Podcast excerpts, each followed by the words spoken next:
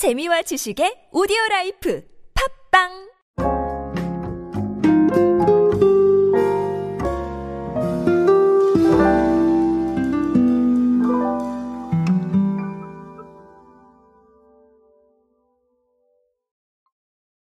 반려동물과 함께 생활하고 계시는 분들 점점 늘어나고 계실 거라고 생각을 합니다. 아, 국내의 반려동물 인구가 아, 약 1,400만 명을 넘어간다라는 이런 통계도 나와 있습니다. 그 정도로 뭐 어마어마한 네, 시장이 되고 있죠. 아, 본인을 위해서는 싼 거 사시면서 반려동물을 위해서는 또 투자하시는 이런 분들도 많습니다. 사실 저도 그런 사람이고요. 음, 이런 식으로 관심사가 굉장히 뚜렷하게 발견되는 시장이기 때문에 아, 아시다시피 큰 회사들도 이쪽에서 여러 가지 활동들을 하고 있습니다. 아, 최근에는 현대백화점이 아예 반려동물 편집숍을 론칭을 했는데요. 자, 요 론칭 소식과 함께 의미하는 바를 간략하게 정리해 보도록 하겠습니다. 안녕하세요 여러분 노준영입니다. 마케팅에 도움되는 트렌드 이야기 그리고 동시대를 살아가신 여러분들께서 꼭 아셔야 할 트렌드 이야기 제가 전해드리고 있습니다. 강연 및 마케팅 컨설팅 문의는 언제든 하단에 있는 이메일로 부탁드립니다.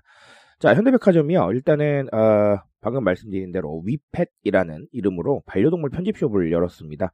아 재밌죠? 흥미로운 얘기입니다. 더 현대서울 5층에 첫 매장을 열었고요. 아, 뭐 예를 들면 의류, 뭐 가방, 수제 간식, 유모차, 가구, 소품 뭐 이런 것들 아, 토탈 라인업을 갖추고 있습니다. 아, 들어보니까 온라인에서 인기를 끌고 있는 어, 그런 브랜드들을 많이 유치를 했다라는 얘기도 있는데 자 요건 제가 광고는 아니기 때문에 아, 생략하도록 하겠습니다. 어쨌든 뭐 인테리어도 좀 더 어, 펫프렌들리하게 좀 이렇게 진행을 했고요. 아, 그런 부분들이 좀 돋보인다라고 보겠습니다. 아, 현대백화점이 이렇게 반려동물 편집숍을 선보인 거는 음, 요런 통계가 있어요. 실제로 현대백화점이 더 현대서울과 판교점 등에서 운영 중인 라이프스타일 편집숍 위마켓이 있는데요. 지난 3년간 구매 고객을 분석한 결과 펫 관련 브랜드 같은 경우는 77%가 2030 고객이었답니다. 자, 그러니까 소비 핵심층이 여기에 반응을 하고 있다라는 생각을 하게 된 거겠죠.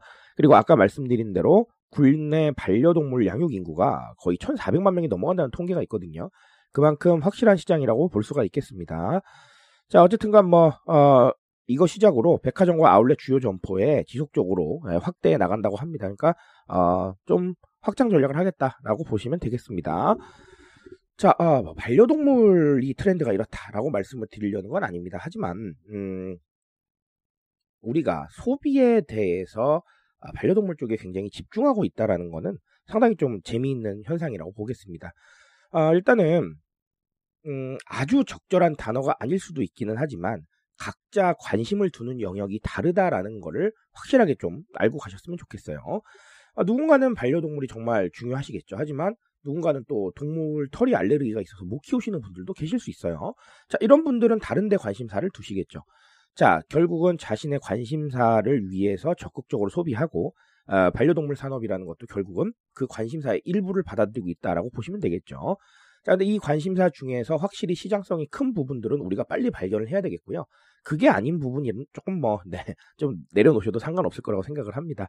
자, 근데 반려동물 시장 같은 경우는 이 관심사의 영역 중에서도 굉장히 시장성이 큰 부분이기 때문에 많이 발견이 됐고 또 어, 많은 회사들이 진출해 있는 것이죠. 자, 그렇게 보시면 되겠습니다. 즉, 나의 관심을 위해서는 정말 얼마든지 돈을 쓸 수 있다 라고 보시면 되겠고요. 근데 반대로 내 관심이 아닌 영역에 대해서는 또 돈을 안 씁니다. 그러니까 그 영역을 잘 구분하는 것도 상당히 좀 중요할 것 같아요. 자, 그리고 현대백화점의 관점에서 본다면 결론적으로 이런 부분을 통해서 새로운 경험을 주는 게 아주 중요할 겁니다. 우리가 일반적으로 반려동물 샵이다라고 하면 떠오르는 이미지들이 있잖아요. 저는 그런 것들도 나쁘지 않다고 생각을 합니다. 하지만 결국은 사람은 네, 익숙해짐에 상당히 좀 네, 아쉬움을 느끼는 사람이고 아, 그 익숙함을 조금 새로운 경험으로 바꿔줄 수 있는 것들을 찾게 되죠. 결국은 반려동물에 관련된 것들도 뭐 새로운 경험도 좀 해보고요. 음, 아니면 이런 공간에 와서 어, 반려동물과 함께 쇼핑도 해보시고 자 그리고 pet friendly한 환경에서 좀 더 내 반려동물이 즐거워하는 모습을 보고 자 이런 거를 보는 게 상당히 새로운 경험일 수 있다라는 거예요. 자 그러니까 아, 제가 강조하고 싶은 건 새로운 경험을 위해서 끊임없이 노력하셔야 된다라는 것이죠. 팝업 스토어도 좋고요. 아니면 뭐 컨셉이 있는 이런 느낌들도 좋습니다. 어쨌든간 과거와는 다른 형태로 고객에게 경험을 제공할 수 있느냐 없느냐가 상당히 중요한 부분이기 때문에 이런 상황을 고민해 보시고 만약에 우리가 새로운 경험을 주지 못하고 있다라고 하신다면 네, 지금 빨리 아이디어를 떠올리시는 게 좋을 겁니다. 아, 여러 가지 형태가 있을 수 있으니까요. 너무 부담을 느끼실 필요는 없고 내가 가장 편한 방식으로 한번 고민해 보셨으면 좋겠습니다. 자, 이런 식으로 반려동물 이야기 정리 드리고요. 어, 앞으로 이런 사례가 더 많아질 거예요. 제가 봤을 때는. 아까 말씀드렸다시피 관심사의 영역 중에서도 이 시장은 굉장히 시장성이 큰 부분이기 때문에 많아질 텐데요. 적응 어떻게 하고 있는지 보시고, 네. 사례 보시면서 좀 더 생각을 해보셔도 될 것 같습니다. 아, 꼭 반려동물을 챙기시라는 게 아니고요. 예, 이 관심사의 영역이라는 거 아, 이런 식으로 파악해 보셨으면 좋겠습니다. 저는 오늘 여기까지 정리 드리도록 하겠습니다. 트렌드에 대한 이야기는 제가 책임지고 있습니다. 그 책임감에서 열심히 뛰고 있으니까요. 공감해 주신다면 언제나 뜨거운 지식으로 보답드리겠습니다. 오늘도 인싸 되세요 여러분. 감사합니다.